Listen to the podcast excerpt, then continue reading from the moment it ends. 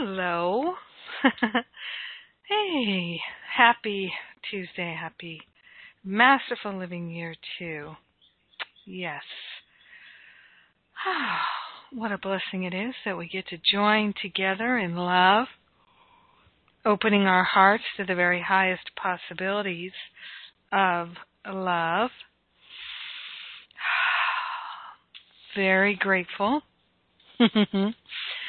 so let's gather together for a healing meditation. And I am going to share from Patricia Cota book, uh, The Violet Flame book.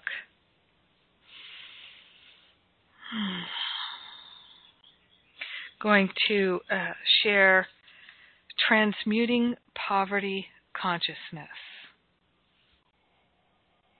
Feels like that's up for some people, so let's have a healing on it. Yes.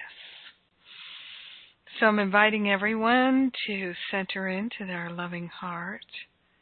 So we're surrendering thoughts of the past, thoughts of the future, and opening ourselves to the unlimited, to the unprecedented.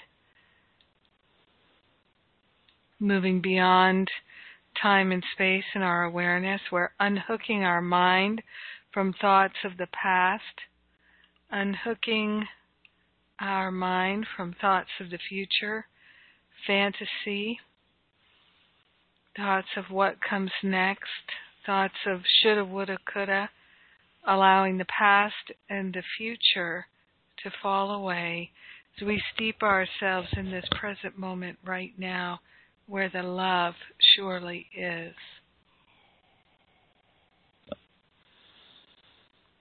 grateful to allow all grievances to fall away. So, as we're moving into this meditation, just expanding our willingness to have a transcendent, expansive experience.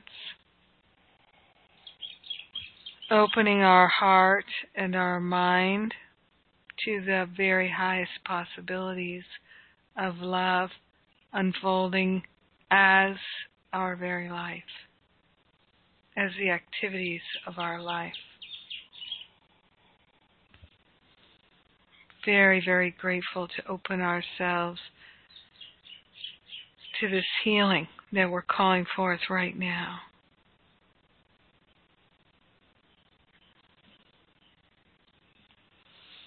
Hmm. So, one thing I know about this work with prosperity consciousness is that we do not feel worthy of prosperity if we're holding on to grievances.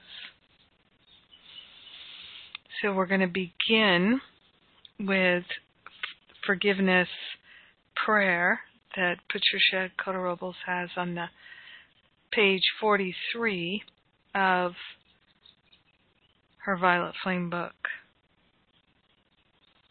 The Joy of Forgiveness. And preceding that, we're going to call in the company of heaven. And so we call upon the higher Holy Spirit self. We call upon the angels of healing, prosperity, abundance and harmony, the forgiveness angels. We call upon our ancestors and all that is holy. We're calling for an ascended master, archangel healing in our awareness as we consciously surrender any grievances, known or unknown, felt or not felt, recognized or unrecognized. I am the joy of forgiveness. I am the joy of forgiveness. I am the joy of forgiveness.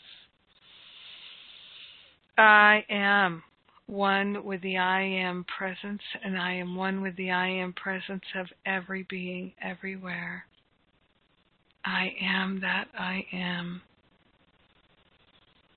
I am flooding my being and every single etheric record since the beginning of time with the joyful experience of divine forgiveness.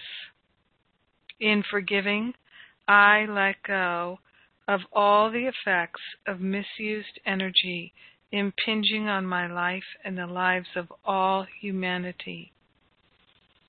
I let go of the ignorance, confusion, and pain of this world. I now know I have come to love life free, and so I shall, and so I am. This is the heart center of my existence, the joy of forgiving life as it enters my awareness. From this moment forth, I am setting all life free into a higher vibration with the gift of forgiveness that my Father, Mother, God have given me so freely into my keeping. I am a force of the violet flame of forgiveness flooding this sweet earth. I am the joy of forgiveness. I am the joy of forgiveness. I am the joy of forgiveness. Breathing deeply. Igniting that violet flame in our awareness, in our heart.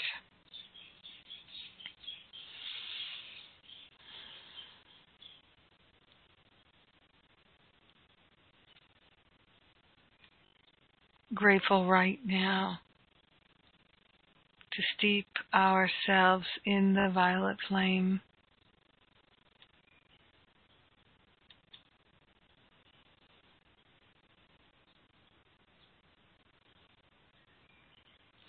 And from Aurelia Louise Jones, Invocation to the Violet Flame.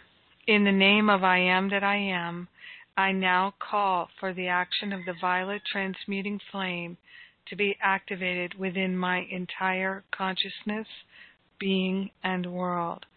Violet flame from the heart of God. Violet flame from the heart of God. Violet flame from the heart of God. Expand thy light through me each day.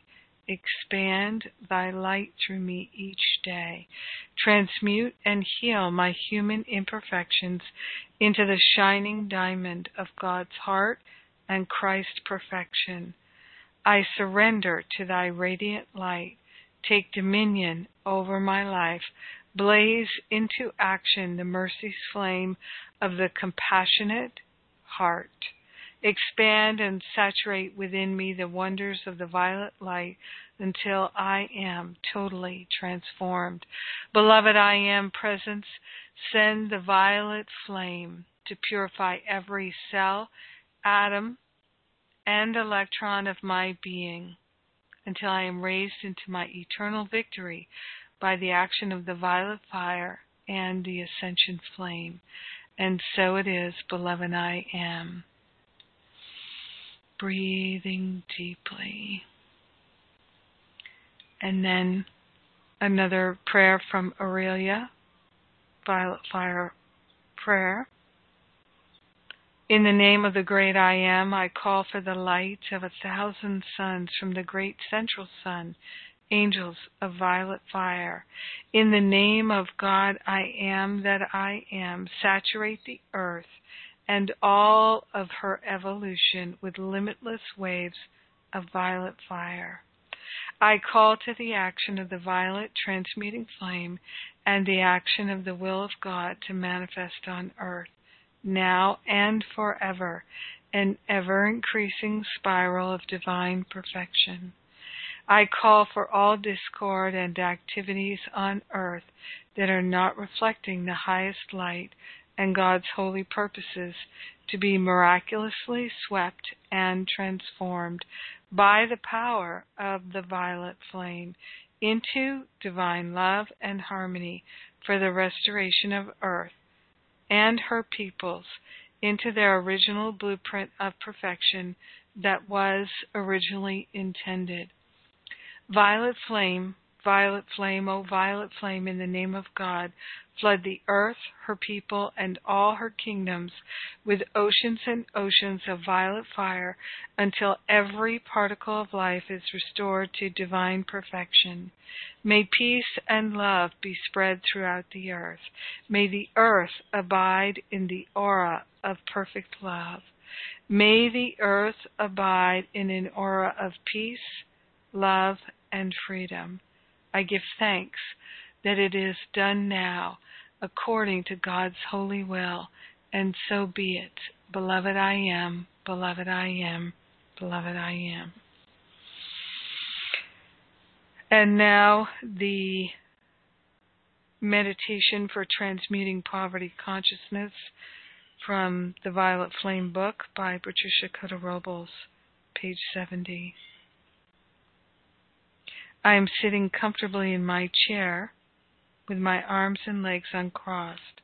My spine as straight as possible. I rest my hands gently in my lap with my palms facing upward. I breathe in deeply, and as I exhale, all the tension of the day just drops away. I'm completely relaxed. My mind is activated and the cobwebs of confusion, doubt, and fear are swept away.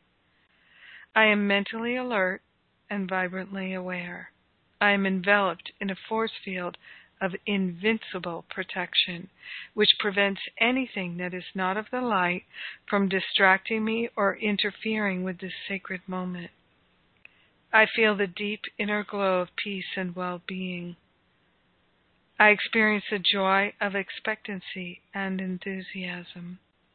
I accept the divine truth that I am the open door that no one can shut. I participate in this visualization with the full power of my attention. Beloved presence of God blazing in my heart, I accept and know that you have taken command of my physical, etheric, mental, and emotional bodies. My bodies are now rising in vibration as they integrate with my radiant I am presence. My awareness is increasing and I clearly hear the still small voice within. I experience the exquisite vibrations of my I am presence and I am flooded with light. My consciousness is open and receptive to God's pure spiritual energy. My I am presence responds to my every call for assistance. From my new level of awareness, I now know God is in me and I am in God. I clearly remember I am one with God. I am a being of radiant light. I am one with the energy and vibration that is the all encompassing presence of God. I am one with the divine love that fills the universe with the glory of itself. I am one with every particle of life. I am one with the divine plan for planet Earth. I am one with the limitless flow of God's abundance. I am that I am. A reactivation and initiation into multidimensional awareness is occurring within me, and I am lifted up closer in vibration to the very heart of God. The pre encoded memories that were imprinted deep within my cellular patterns eons ago are activated. These patterns reveal my divine plan, my purpose, and reason for being. I am experiencing a great soaring and awakening as I remember my divine heritage. I am now stepping through the doorway into multidimensional reality. Here I am empowered with even more rarefied frequencies of divinity. Moment to moment, this radiant light is awakening within me previously untapped levels of wisdom and illumination. I easily grasp each divine thought and idea.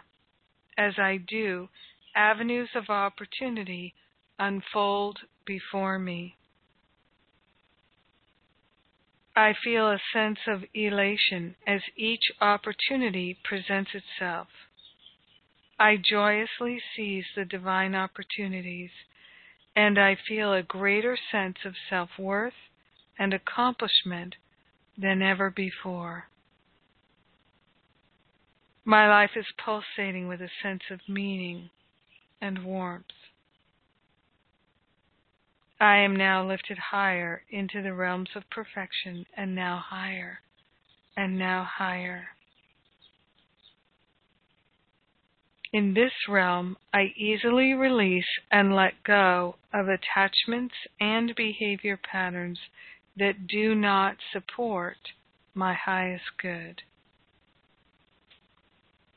I release all patterns that reflect a consciousness less than prosperity.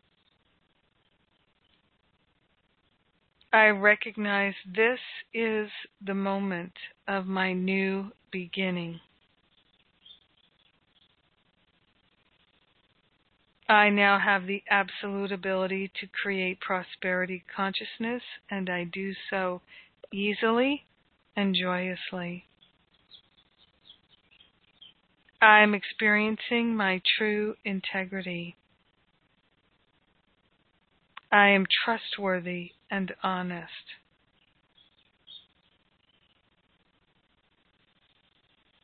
I am an expression of divine truth. I am worthy and deserving of prosperity, and I am able to transform every aspect of my life now. Change is manifesting in my life through divine grace and love. As each aspect that needs changing surfaces before me, I easily love it free and forgive myself for my perceived transgression. I know I am a child of God, and I deserve to be loved and forgiven. As the changes take place, I'm experiencing a sense of inner calm, patience, and silence. I am in the divine flow of my true God reality. I am one with the infinite intelligence within me, and I am always able to make correct choices. I love myself unconditionally and am grateful for this opportunity to change. In deep humility and gratitude, I accept this merciful opportunity.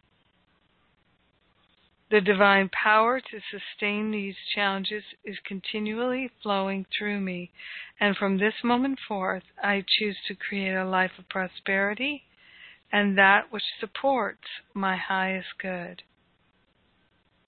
Once again, I am lifted higher into the realms of perfection, and now higher,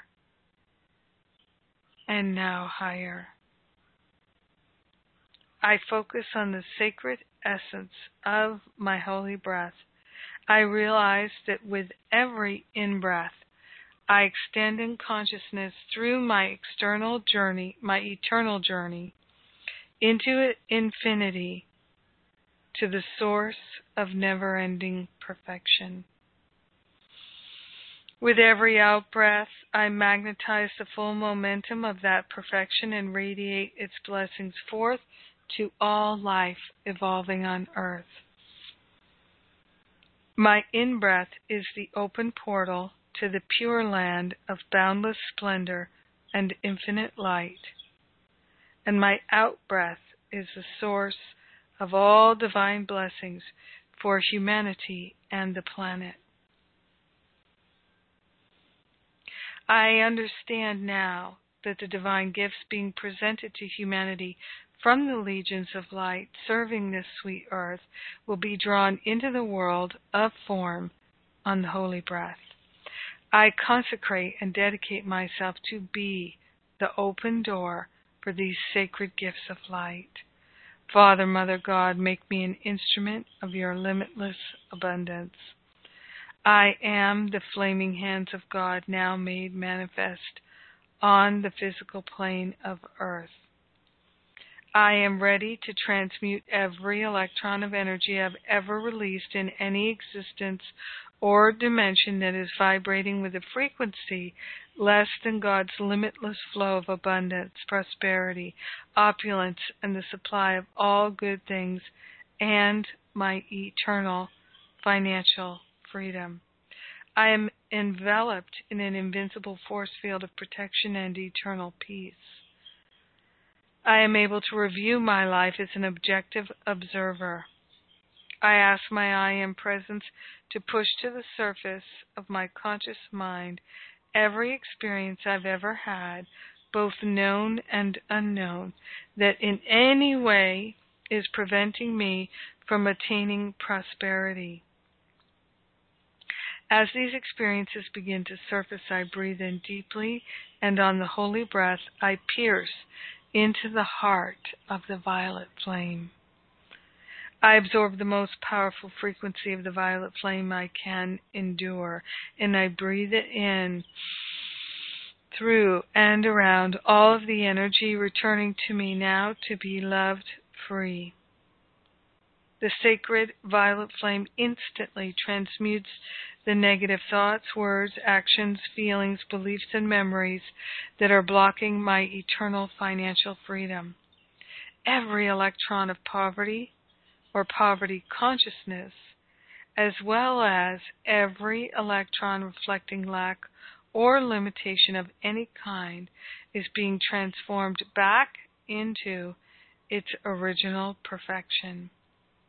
My I am presence now expands this activity of light and reaches back through the ages of time to magnetize into the violet flame every electron of poverty consciousness that is stamped with my individual electronic pattern.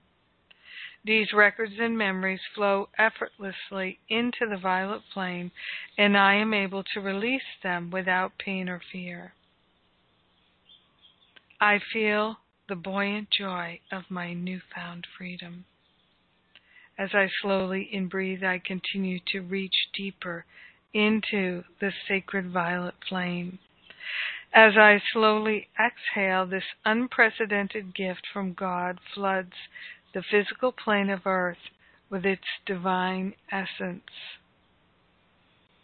I now affirm with deep feeling and a true inner knowing I am a force of the violet fire, more powerful than anything less than prosperity. I am a force of the violet flame, more powerful than anything less than prosperity. I am a force of the violet flame, more powerful than anything less than prosperity. I realize I am able to transmute through the power of this sacred gift the mass consciousness of poverty. All records and memories of humanity's abuse of the substance of money now flow into the violet flame. Under the direction of my I Am presence and the entire company of heaven, every electron of poverty consciousness that has ever been released by any part of life in any existence or dimension, both known and unknown, is surfacing for transmutation by the violet flame. As each electron enters the violet flame, it is instantly transmuted case, core, effect, record, and memory back into the frequencies of prosperity and God's limitless abundance. I am a force of the violet flame more powerful than anything less than prosperity. I am a force of the violet flame more powerful than anything less than prosperity. I am a force of the violet flame, more powerful than anything less than prosperity. I am free. I am free. I am free. I am eternally, financially free. It is done, and so it is. Beloved, I am. And I accept through the presence of God pulsating in my heart that this sacred activity of light will be maintained, eternally self sustained, increased with every breath I take, daily and hourly, moment to moment, the maximum that cosmic law will allow until all life belonging to or serving the earth at this time is holy, ascended and free. So we take that breath.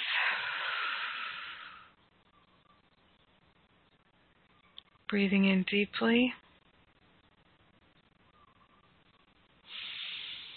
Allowing this meditation to reverberate through every activity of our life. We're being requalified.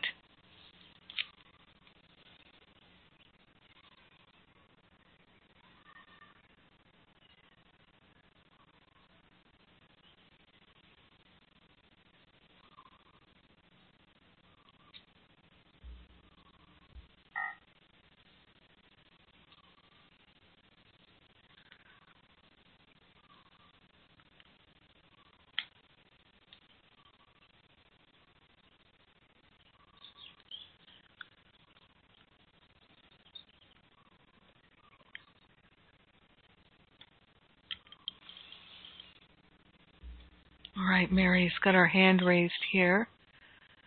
I'm going to unmute Mary, and I'm also going to unmute everyone here. so I'm unmuting everyone, and so Mary, you can share whenever you're ready. Okay, hi Jennifer. Um, I um, I've got that book, and I, I know it's on uh, page 76 when it says, "I am a force of violet flame." Oh, wait, I'm sorry. I'll start over. I am a force of the violet flame, Mm-hmm. more powerful than anything. Period. I want to put a period there because when I say more powerful than anything less than prosperity, my mind just it, my my mind wakes up and says, I don't understand. Not that I have to understand any of this, but it just more powerful than anything less than prosperity. I don't I don't understand that. Yeah, I think that's an, a really excellent question. So, and I wish I could help you, but I don't. Uh, no, I'm kidding. um, so, prosperity is one of the spiritual qualities of God, right? So, the spiritual qualities of God abundance, prosperity, creativity, harmony, joy, freedom, love, wisdom, creativity, and these qualities are omnipresent. They are our true nature and our true identity. And they are expressed as rays of light. They are omnipresent. So we're expressions of these spiritual qualities. We are these beings of light. So prosperity is part of our nature, but that's often not how we think about it. We don't think of ourselves as naturally abundant or prosperous or harmonious or peaceful. We don't think of ourselves as naturally being these spiritual qualities. But the spiritual qualities of God are what we are. We're expressions of these spiritual qualities. And so the ego has trained us, or we have allowed ourselves to be trained by the ego to believe that we are something else. First of all, that we're a body, and that we're not just a body, we're a stupid body, or a bad body, or a wrong body, something like that. And so what this prayer is helping to retrain our mind is that we are. Uh, I'm just going to go back to that. Um, it's on page 76. Mm-hmm. So the violet flame is part of our nature. It's part of our essence. So the violet flame is freedom. It is that essence of compassion and forgiveness. It's part of our nature, the violet flame. So uh, an aff- a violet flame affirmation is I am the violet flame. I am the violet flame. So I am a force of the violet flame more powerful than anything less than prosperity. So what I'm hearing you say is anything less than prosperity isn't real.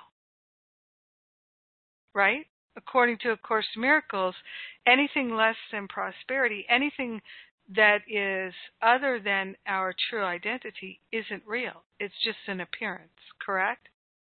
Correct. Yeah, it's an illusion. It's part of the illusion.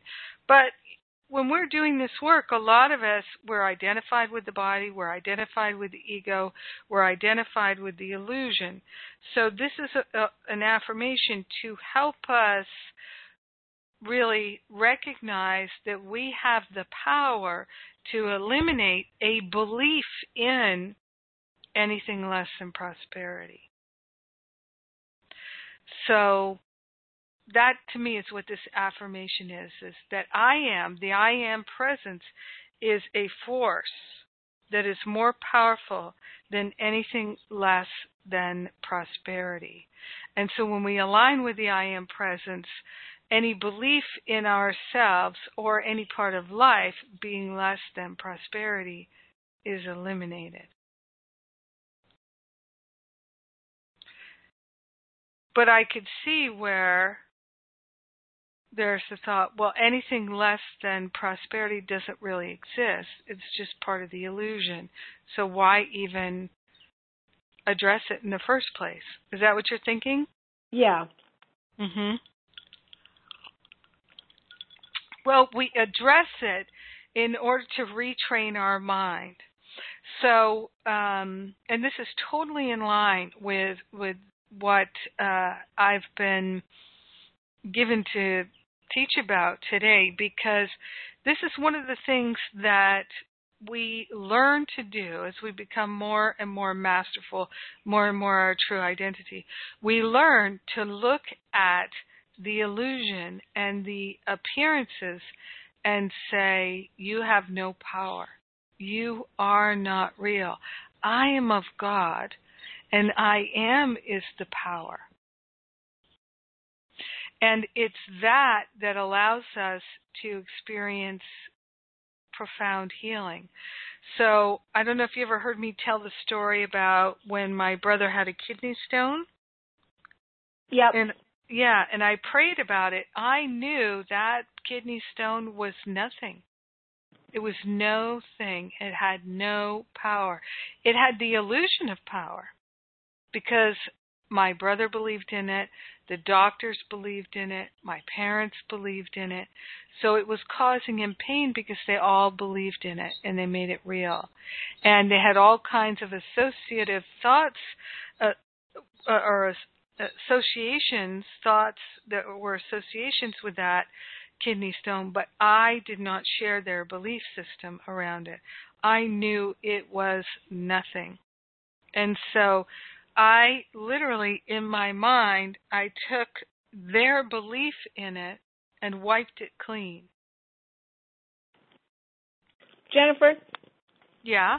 Could you do that for me? no, I'm serious. I'm I'm entering a um, pain management uh, program this Thursday, and I just things are a little bit out of control. So you know, if you could believe that for me, I would love to believe it for myself. I mean, I really want to. Right. There must be something blocking me. Well, let's look at that for a minute because the only thing that could block you is a belief, a thought. Okay. Right? Right. So, um, sometimes it can seem like things are complicated. So, um, it's one of the things with my brother's kidney stone that made it seem easier was that he and everyone else around him believed that the kidney stone experience was an aberration and it was temporary. So it was just a temporary experience. There was nobody around my brother who believed that that kidney stone was going to be difficult to remove or that it would take months or years or a miracle. They all believed that it was just a matter of having it be passed. Except for me, I believed it was going to be dissolved, disappeared. And that's actually what transpired. He never passed the kidney stones. They just disappeared. So, now sometimes when people have illness for a while, they have in many ways come to make it very real and come to identify with someone who has this pain, this illness, this difficulty. And it's like you, you've you've heard me tell the story of the person who came to me who had been a lifelong alcoholic. Yes, that woman who would have had to change her life and her family mm-hmm. wouldn't have helped her out financially, so she she really didn't get follow up with you because she was I guess basically afraid she would lose her benefits or secondary gains. Yeah, and and that's you know what it is. It's also just in that conversation with that person, I said, you as an alcoholic, you have not had to take total responsibility for yourself. People have very low expectations of you your whole life because of your addiction to alcohol. Now, if you don't have that, if you're not drinking anymore, people are going to expect, have expectations of you that you've never experienced before. They're going to expect you to be fully responsible for yourself. You're not used to that. Are you willing to feel fully responsible for yourself? Are you willing to make those adjustments? And um yeah, I never heard from them again, but that I don't know what happened, so I have no idea. So that's the thing is um and I remember having this same conversation with someone who had AIDS and was actually living a good life and had, you know, lo- uh, lots of wonderful benefits because they got money from the government, they got government sponsored housing and all these benefits because they were HIV positive. And so they came to me and they said, Why can't I have a miraculous healing? I thought I could have a miraculous healing of the HIV. And I said, Are you prepared to give up all your benefits for having HIV? And when I first started, I said, Well, just look at all the benefits you have. It. And he got really mad at me. He said, "What benefits do I have from being HIV positive?" And it was really easy because we were standing in his government-funded housing. And I said, "Hello, look around you. You know, you have a lot of benefits. And you have benefits you don't even know about." So we we often get identified with certain things you know? And um it's like one of the most difficult things for some people can be uh if in their youth they are considered very beautiful very attractive physically attractive uh or very um strong and then if they lose that physical ability or if their their beauty is you know faded um and because sometimes someone can be very beautiful and strikingly beautiful when they're young but if they live really hard and angry and depressed kind of life their beauty can fade and they can, you know, look old and haggard and things like that, or someone who's very buff and very strong uh, physically can have an accident and now they don't have the use of their arms or their legs or things are different for them and they go through a whole um mental transformation as uh, they're working with these changes in their life. And so it's a process of releasing attachments. So the thing for I, I would say one of the things for anyone to do who has a any kind of a a challenge like a physical illness where um, it's um, very much a dominant part of their life.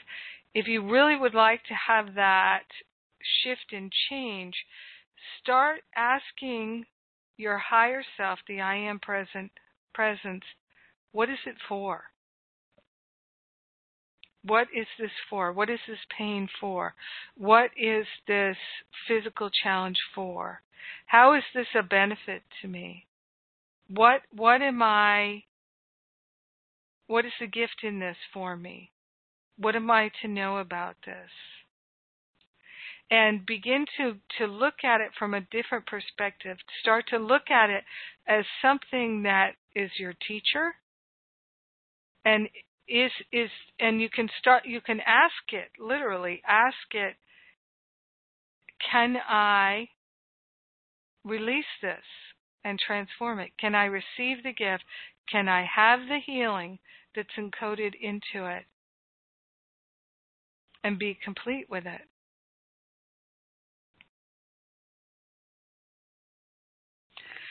So if you turn within now, Mary, and you ask your elemental body, what is the pain for? Well, what comes up for me is that it's for my learning, it's for my healing, it's to uh, pull me to the spiritual rather than physical. Mhm. And to wake me up, basically. Mhm. To the uh, illusion that uh, the pain is an illusion. And I know that. I mean, I know all the theory, but I just, when this crying, your body is crying out in rage and you're 10 out of 10, it's, uh, it's hard to dispel the illusion. Yeah. Yeah, it seems so real. Yeah. And I know when you put attention on it, you're making it real. I mean, I know that to be true. So, um, you know, so you ignore it, you know, and you ignore it, and it persists. So, well, what I would invite you to do is work with the violet flame. And now that you have the sacred, do you have the Sacred Flames book? Um, I have this. Um, no, I have prayers to the sacred seven sacred flames. All right. Um, well, you um, can start with that. There are the prayers with the emerald ray, the healing ray. What's it called? The emerald ray. What's the book called? Oh, the seven sacred flames. No, that's the one I have. Oh, is that the name of the book? I've got the prayers. Seven Sacred Flames is the name of the book. Uh huh. By Aurelia. Louise Jones. Okay. Mhm. It's in the bookstore. Okay, got it. Okay, I'm sorry to take up so much time. no, I'm I I know that it it helps everyone, and I I'm wondering, does anybody have any follow up questions on this?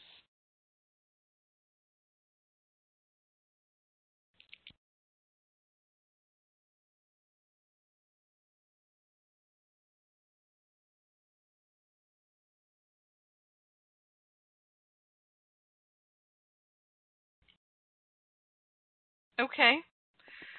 Um. Hold on. Oh, Carla, go ahead. All right, I do a speaker. Okay, I my phone was messed up. I couldn't get it. So, yes, well, it's it's a little difficult for me to say it, but I guess what I, what I'm getting is that I'm finding within myself that I'm kind of relating to what you're saying. I guess I'm afraid of uh releasing I think I have some attachment to uh to how things are. And so I what I guess what's coming to me is that I don't have to I'm it's not really important to just let them go and to just do one step at a time and just to ask to let them go and if I keep asking if I'm consistent in my asking then possibly I can get there, but I don't have to get there in one step. As um, that's just coming to me as I speak. So does that right? Seem... Yes, and uh, I was saying in uh, I believe it was in the Living a Course in Miracles classes last week that uh, one of my favorite quotes from Ernest Holmes, the founder of Science of Mind, is healing does not take time. The only time it takes to have a healing is the mm-hmm. time that it takes to have a realization of the truth. So, this is what we cultivate the willing. I am willing to have a realization of the truth. And to eliminate the idea from our mind that healing takes time.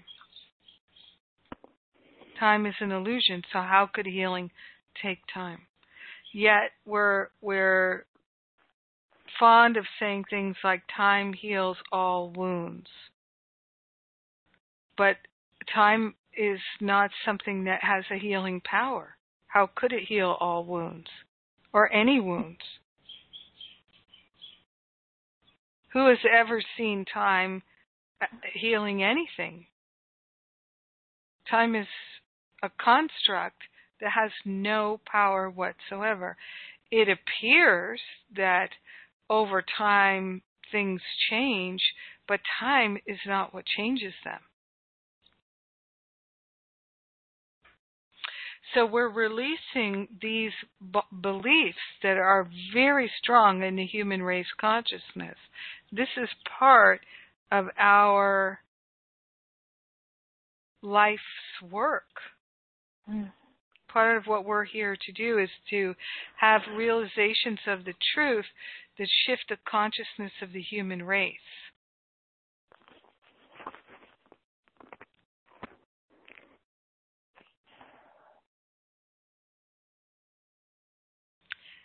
I don't know if that answers your question. I think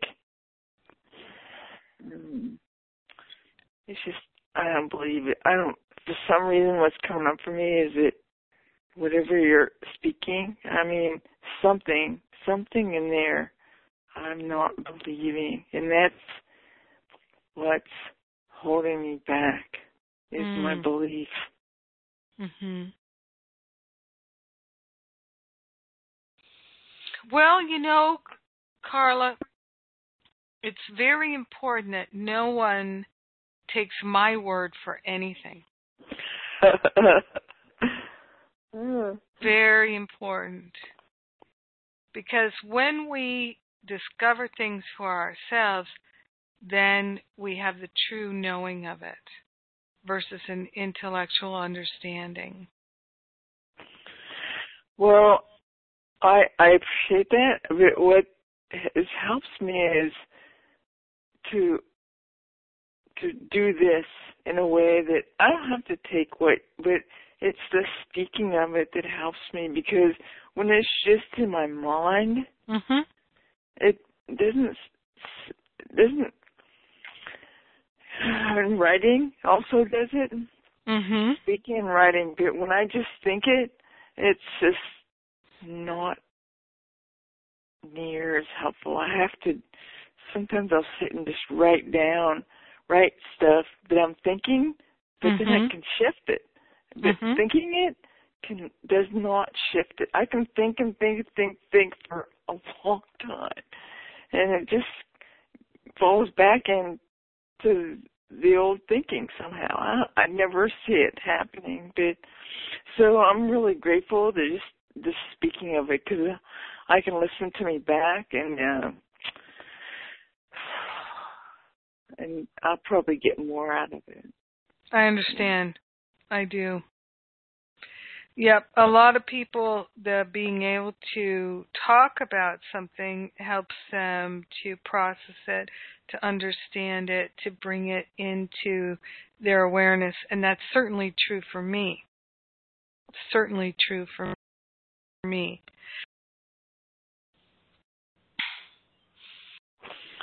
Okay, I think I'm complete. I'm not sure. Maybe something else comes up, I'll speak up. But um, a hard. It's really, it's really challenging for me right now to to realize that I'm choosing. that something that I'm choosing probably that's holding me back. So I need to probably forgive myself for that, and maybe that'll help me.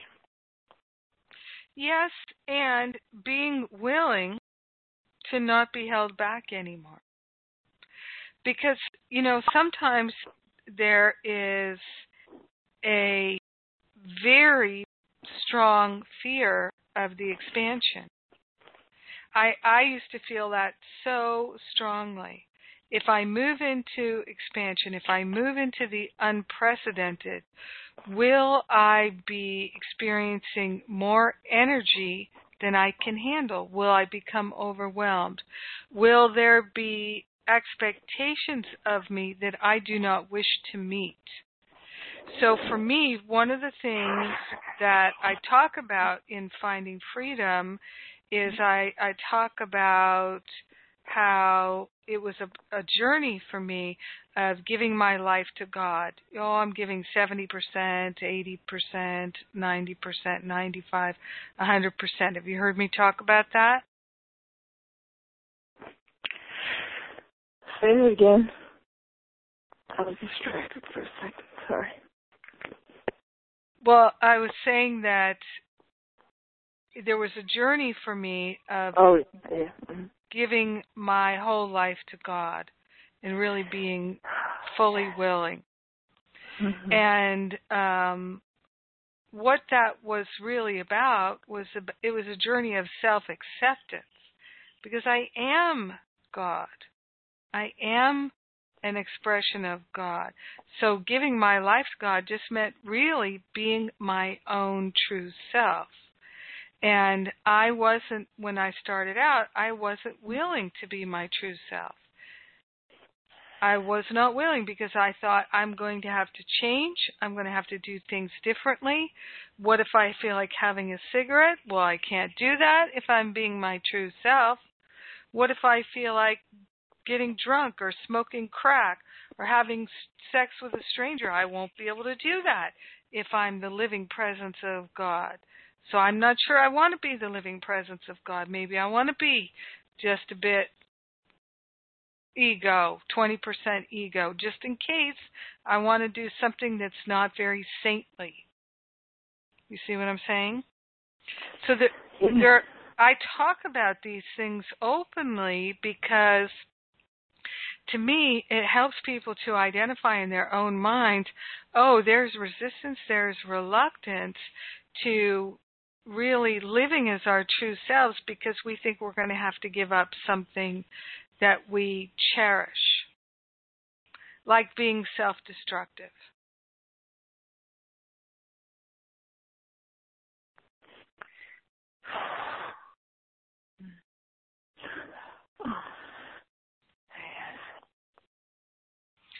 Now, um, so Mary, there may be like you know, for some people, illness is a protection because it could be uh, many different things. Illness could be, for some people, it could be this is how I get attention. This is how I get people to feel sorry for me. Or, you know, this illness is the attack against my loved ones. Because if I didn't have this illness, my loved ones would leave me. So this is how I manipulate them to stay with me. Uh, this illness could could be uh, my way of playing small. Not much will be expected of me if I have this illness. So I will never have to shine my gifts and talents because I have this illness.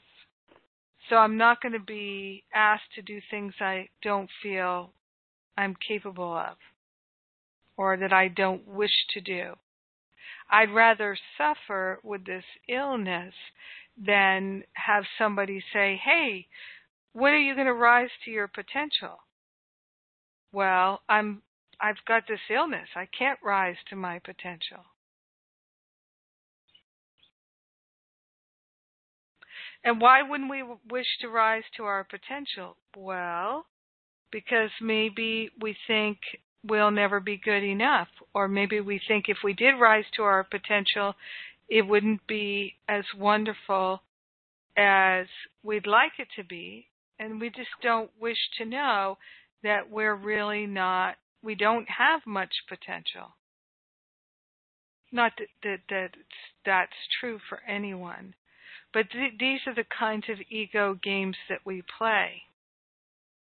You know, I used to have such strong beliefs that I can't be in a relationship with a, a, a sweetheart until I have a certain level of success or certain money or certain body shape, weight, these different things. There were all these limitations. I, I don't want to have a, a romantic partner until I have the perfect body. Because if I don't have the perfect body, I won't have the perfect romantic partner. Because the perfect romantic partner won't be attracted to me unless I have the perfect body.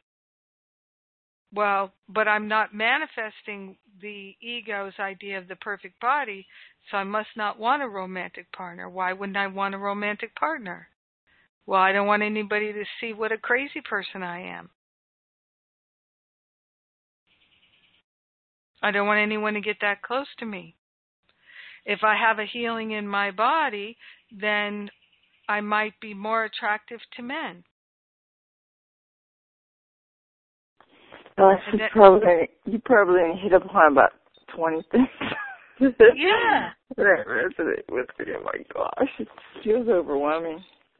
Exactly, and that's why my method of working is not to unwind all these patterns by figuring them out and understanding them it's releasing them and analyzing them it's exactly just give the effects and the cause to the holy spirit for healing and just say this pattern wherever it came from whatever it's about I am interested in healing it. Now, going back to Mary's question,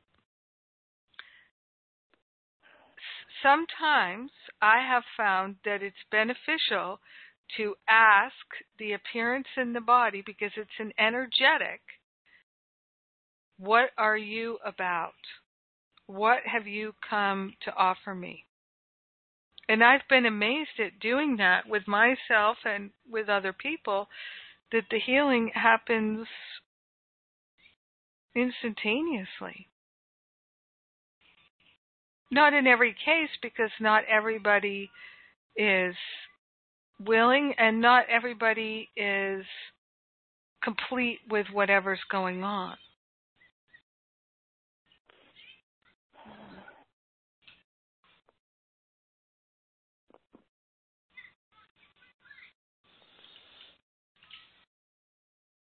Yeah, I've, I've what I've found when I do that is that whatever, however much I'm willing Mhm. to do, that's what I'm given.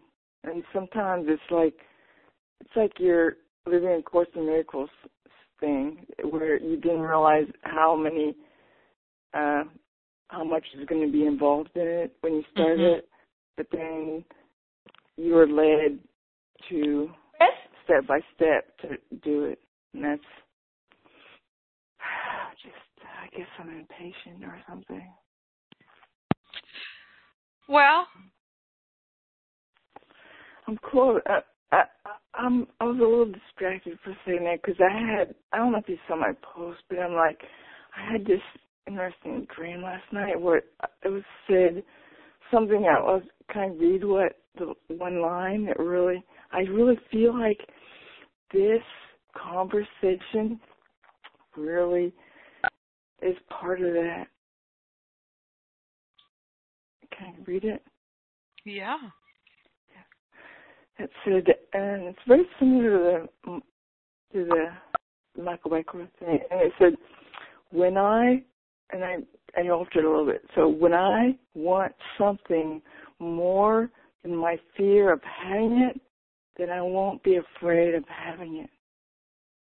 And it was like, wow, I haven't really.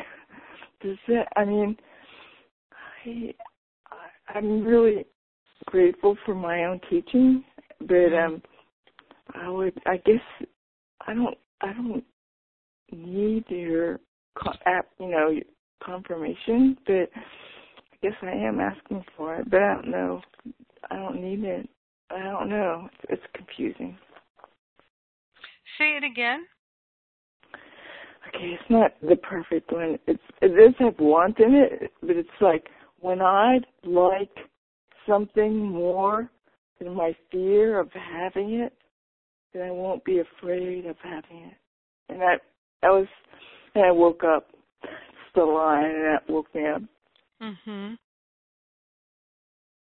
Mhm. The desire overcomes the fear. Right. Mhm. And the fear will melt away. Mhm. Getting there. Yeah. So what's the fear about? In any case, the fear of having something, you can we can always look at what is that fear about because fear really is caused by our judgments and opinions, which are the mechanism by which we feel separate from God. It is when we value our opinions and judgments more than being in alignment with the truth. So that's why sickness is a defense against the truth. So when we're willing to align with the truth, fear dissolves. And we see that we're worthy of everything. There is no threat to us having anything that we desire. Do you think there's some being mad at God? Absolutely. You know, I just um I kind of uh I was talking to my therapist about that today and he brought it to my attention and I just I guess I didn't really realize that because my form of God is pain and suffering. You know, physical discomfort. And it's been that way, way for a while. You know, it's kind of moved into the chronic mode. Your form of God? Yeah. You know, the the God within me, the the uh that's what I was thinking about today. I just um yeah, I guess I, I don't I don't know, not in the sense that I'm worshiping it, but in the sense that it feels like that's been part of my identity for so long Mhm. that um I didn't really realize it, but I think I've got some residual, well not residual, but probably um current uh hatred and anger towards God. And I think that's maybe holding me back from healing. The separation. Yeah. I guess wanting to be uh separate from God. Sure. Well, I think of it this way. think of it as you're you're walking down the street and you look at anything. You look at somebody they're throwing trash on the street and you think, look at that stupid person. They shouldn't be throwing that trash on the street. So you're judging them, you know, and uh, you have these attack thoughts. And by you, I just mean one. One has these attack thoughts about the person who's doing something on the street. Well, that person is someone who's one with you. That person is just as much an expression of God as we are. So if we're thinking someone is stupid or bad or wrong, who are we accusing? We're accusing God. Yeah. And, and so, yeah, so if we're attacking God by saying God is stupid, God is bad, God is wrong as that person, then on a perhaps non-conscious level, we're going to be feel feel terrified of God. And if we blame our suffering on God, like why doesn't God end this suffering? Why? Why would God let me suffer like this? And we think, you know, God is to blame for my suffering. God should have rescued me from myself. Exactly. Right? Right. That's yeah, it's very common. And I know for me myself, I used to behave in a way that was exactly like a child throwing a temper tantrum. So when I was a little kid, if I felt like I was upset and my parents weren't paying attention, they weren't fixing it, they weren't doing what I wanted, I just threw a bigger tantrum. And for a long time when I was a kid, I would literally I would be willing to cut off my nose to spite my face in order to say to my parents, "You see? You see? You should have done something. You should have helped me. You see?"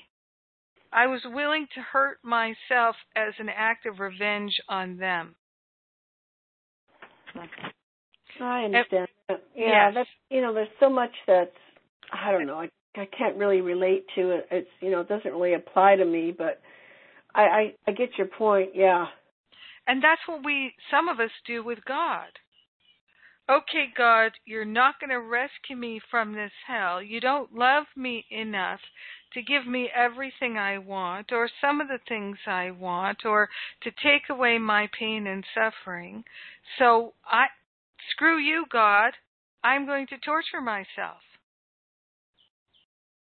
And then you'll see, then you'll pay. Through my misery, you will pay. And we do that in our family mem- with our family members. Oh, you're not going to love me the way I want you to love me. You're not going to behave the way I want you to behave towards me or around me. Fine. Then I'm going to be miserable as a way of punishing you.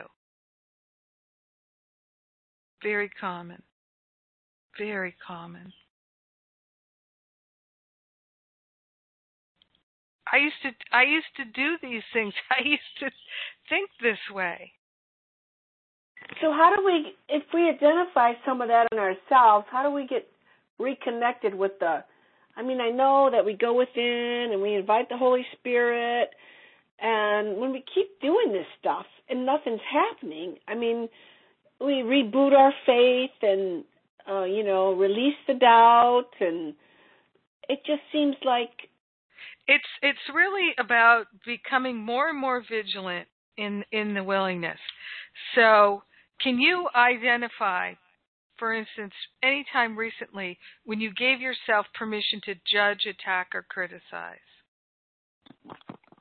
yeah probably today i was doing that to myself yeah there you go. Only, only about five minutes here. Exactly. there you go. So rather than, you know, blame yourself and say, "Oh, I'm a stupid moron" or whatever, any of that, just when don't give yourself that permission anymore. because we all know when we're giving ourselves permission. Because there's a difference. There's a difference between giving ourselves permission to judge, attack, criticize, to withhold love, to blame, and to shame. And there's a difference between that doing that, giving ourselves permission, and oh, this is habitual over here. Like, oh, I didn't even realize there I fell into the judgment, the blame, and the shame. So there's a difference, right? Between giving yourself permission to attack and then, or sometimes you just realize, oh my God, I've been in attack thoughts for half an hour. Yeah, right? sometimes you're you're temporarily unconscious, but if you think about it, you remind yourself, like Maura and I were talking about today, reminding yourself constantly to go within and constantly asking for the Holy Spirit self to help you. That's then right. we be, become aware. Yeah, so yeah, I think there's some. Uh, it, it, there could be some innocence as far as forgetting, you know, and then you can recall it, and then you know work on the forgiveness then or? Yeah exactly. So when it's those habitual patterns it's actually unwillingness is my experience of it. However the more willing i became the more all the attack patterns became noticeable to me.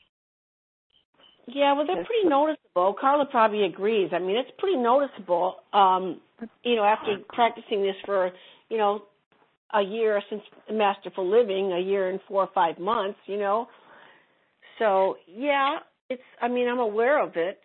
And still, how often, you, you know, does it happen that you consciously say, "I'm going to attack this person with my judgments."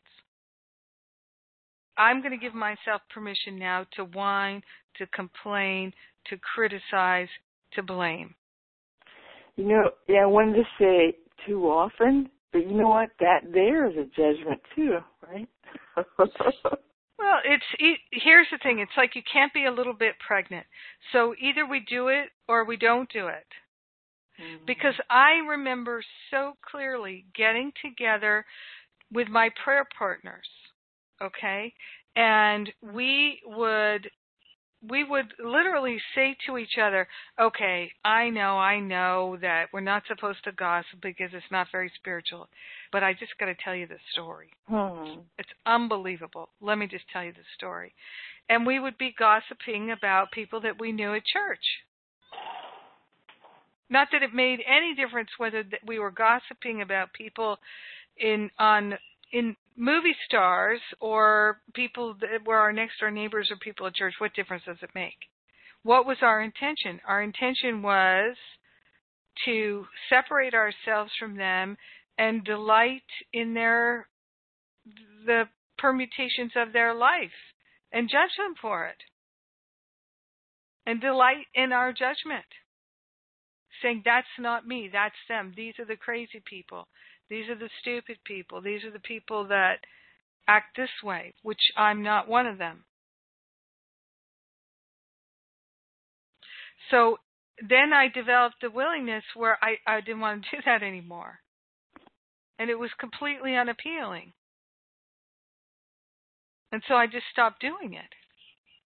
It's like I quit smoking the first time it was really hard. I quit smoking the second time it was really hard. Not as hard as the first time, but it was still really hard. And then I quit smoking again and it was a a non-event. I was just like, "Oh yeah, I don't want to smoke anymore." There was no, "Oh, I have cravings." There were no cravings. I was done.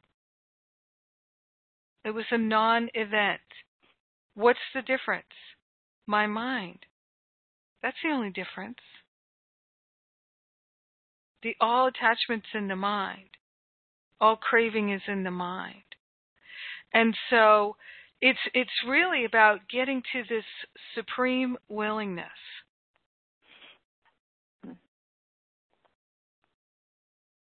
And so that's why we focus so much in Masterful Living on cultivating that willingness and really looking at what does our willingness bring us? What does our lack of willingness bring us? Because if you, any but one of us, if we look at our life right now, we look at all the situations and circumstances of our life, our relationships, our finances, our body, our home, our work, every part of our life is a manifestation of our beliefs. And our, which are also a manifestation of our karma. And every single part of our life is perfectly designed to support us in healing that karma and realizing the power of our mind. So if we just focus entirely on being willing to see the truth, to know the truth, because it sets us free. So I, I don't know what anything is for, but I'd like to. What's the pain for? What's what's the breakup in the relationship for? What's the bad sex for? What's this for? What's it all for? This irritation or frustration that I feel, what's it for? What's the shame for? And when we move into that mindset, it helps us to disidentify with it and to identify with the higher self, the holy self, the I am presence, because the I am knows exactly what everything is for. Exactly. To a pinpoint. So, one of the things that I learned in my own practice is I can't actually say that I don't know anymore. Because if I open my mind, if I'm willing to know, I will know. I just watched an interesting movie which it uh, it has a lot of violence in it, so it's not going to be for everyone but it's the Luc Besson movie uh, Lucy. Has anybody seen that movie? Yeah, it's about the person that uses more and more of her mind. Uh huh. She start she moves into 100% use of her brain. Right.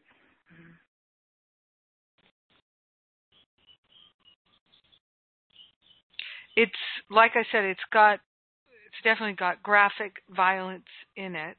Mm-hmm. Um but it's it's interesting, isn't it, Carla? Yeah, it was. uh It was. It, what's what was interesting to me was that really once once it started, it's like she couldn't stop. It just grew and grew and just became more stronger. And so mm-hmm. it's actually a felt it was a really a description of our my life. You know, once I started, yeah, it, it just grows and grows. I don't really. I sometimes I think I don't put much energy into it, mm-hmm. and I'm still amazed at how it's growing without me really, really doing a lot. Mhm. Amazing. Mm-hmm. So that, to me, that's what touched in me. Yeah. Yeah, you can't. um You can't unawaken. mm-hmm. Yeah, we're yeah we're on a path where you can you can put the brakes on. Mm-hmm. You can put the brakes on. Do plenty of that. Go back. Yeah, you can't exactly, but you can't go back. Yeah, you can't go back. Yeah. Um, and just for anybody who's interested, Luc Besson, the he's a French director. One of his famous movies was The Professional. Oh, I like that one too. Yeah, it's a very intense action movie. Um, so he he he makes action movies. And What's the, I'm sorry. Uh, the movie is called Lucy. Oh, oh, we're still talking about Lucy. Okay. Yeah, but I was okay. just giving it because some people might be familiar with some of uh Besson's movies. Another one was um what's it called? Um, The Fifth Element. It's one of his most popular films. Hmm You like that one too, Carla? Not as much as the other two. Probably that I Yeah. I'm just surprised I recognize them. So I didn't Yeah. even know who did. There, there was also um, The Big Blue and uh, La Femme Nikita. Mm, yeah. Anyway, yeah, he's from that uh, French school. Um, huge, you know, it's a lot of action and um, kind of high concept. But um, it uh, this one is like uh, Carla and I were saying is about this woman who, under some very interesting experiences or circumstances, she begins to access more and more of her brain. And um, it's I, I think it's unique and uh, in terms of the points that it makes. And um, so, but if if you don't have a capacity to see violence in movies, then you you wouldn't like it because there's some there's a lot of violence in it. And um, you know, David Hoffmeister one time he went to see. We were um, uh, hanging out in Hawaii together, and he went to see a uh, zombie movie or something like that. And I said, "Yeah, I'm not really into like those kinds of movies, those violent movies." And he kind of shrugged his shoulders and said, "If you don't judge it, there's no doesn't bother you." And I thought, you know what? I think that's true. So Good uh, practice. A good thing to practice, huh? yeah, so I'm working on get letting go of my judgments of um violence in movies. At, at the same time I um I don't enjoy having uh um violent images as memories in my mind. So there we go. All right. Well, anything else before we close out?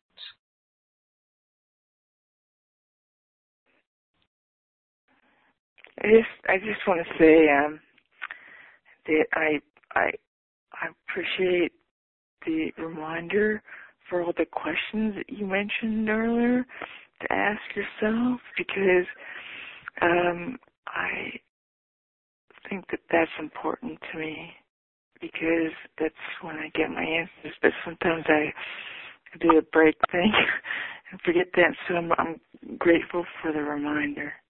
Hmm.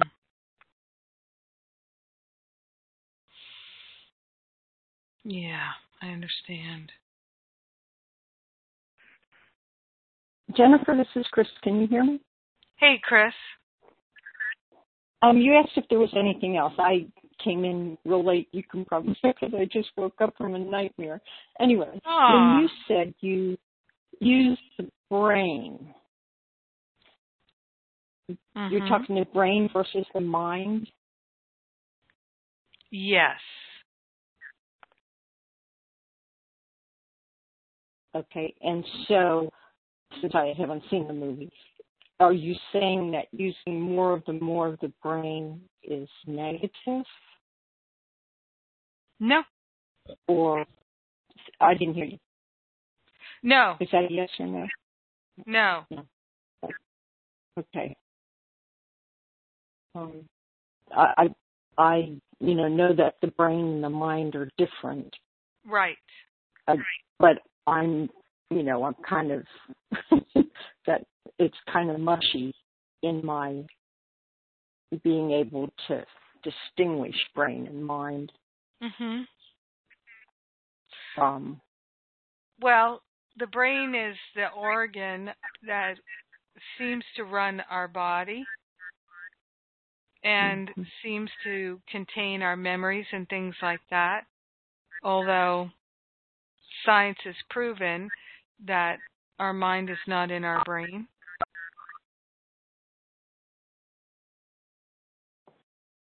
The way I remember it is brain is physical, mind is spiritual. Mhm. So in this movie, Lucy, which is a fictional story, it's about a woman who, through a series of events, begins to use more and more of her brain's capacity. So human beings use about 10% of their brain capacity on average. And she starts mm-hmm. to use twice that and three times that until she gets up to 100%.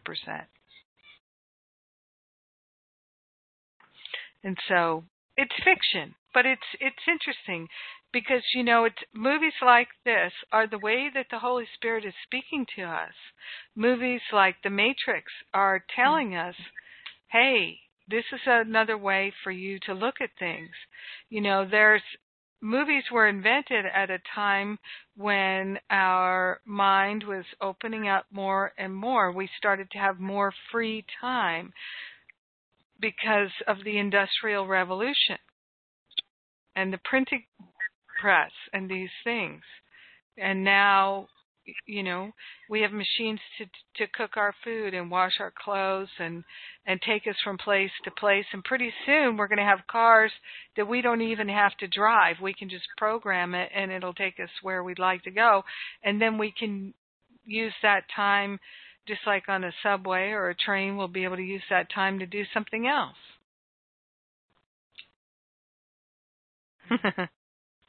All right. I think we've covered quite a lot today and and very little of what I had intended. but it's all good, you know, it's the Holy Spirit's curriculum and and um I love that about Masterful Living is we're having an organic healing experience and we're doing it together and each person's inquiry serves the group. So thank you, Mary. And what I would say is, for me, I, I, I, we could talk more about this in another class, but in terms of healing, one of the ways that I work with healing prayers for people is I see them as perfect beings of light. Okay, and I I started doing that before I read A Course in Miracles before I read The Seven Sacred Flames. Now, in chapter 15, The Holy Instant, section 9, paragraph 1, it says, As the ego would limit your perception of your brothers to the body, so would the Holy Spirit release your vision and let you see the great rays shining from them so unlimited that they reach to God. It is this shift to vision that is accomplished in the holy instant. Yet, it is needful for you to learn just what this shift entails. So, you will become willing to make it permanent. Given this willingness, it will not leave you, for it is permanent. Once you've accepted it as the only perception you want, it is translated into knowledge by the part that God Himself plays in the atonement. For it is the only step in it He understands. Therefore, in this, there will be no delay when you are ready for it. God is ready now, but you are not. So I would invite you all to read that section, The Holy Instant, section 9, The Holy Instant. Uh, in, Do you have a chapter, page number? Um, I can look it up for you as a page number. Um, well, if you just, it's chapter 9? Chapter 15, section 9. Okay, 15, 9. Yeah. All right, that's okay. I can find it. Yeah, I was using my app right there. Is that the app you designed? Yeah. I gotta I gotta get a phone. well, I was actually using it on the iPad. So Cool. Awesome. Yeah. So sometimes I use my book, sometimes I use the iPad. I use them for different different purposes. And anyway. So let's let's pray here. Oh, let's take that breath of love and gratitude and be so grateful and so thankful that we're choosing our liberation and we're sharing the benefits with everyone. We call upon the higher Holy Spirit self, the I am that I am, and we're grateful and thankful to allow our healing, to accept our healing. We let it be. We are grateful and thankful to choose the healing right now healing every discordant thought, every belief in separation back to the root source so that we never experience it again. So grateful and so thankful that we are choosing our healing. We're sharing the benefits with everyone and we let it be. And so it is. Amen. Amen. Amen. Thank you, everybody. Great class. Mm-hmm. I love you. Great class. Thank you. Yeah. Yeah. Thank you, Mara. Mm-hmm. And may you have sweet dreams from now on, Chris. Mwah. Hi, Nancy. Bye, Nancy. Hello and goodbye, Bye bye. You say goodbye and I say hello.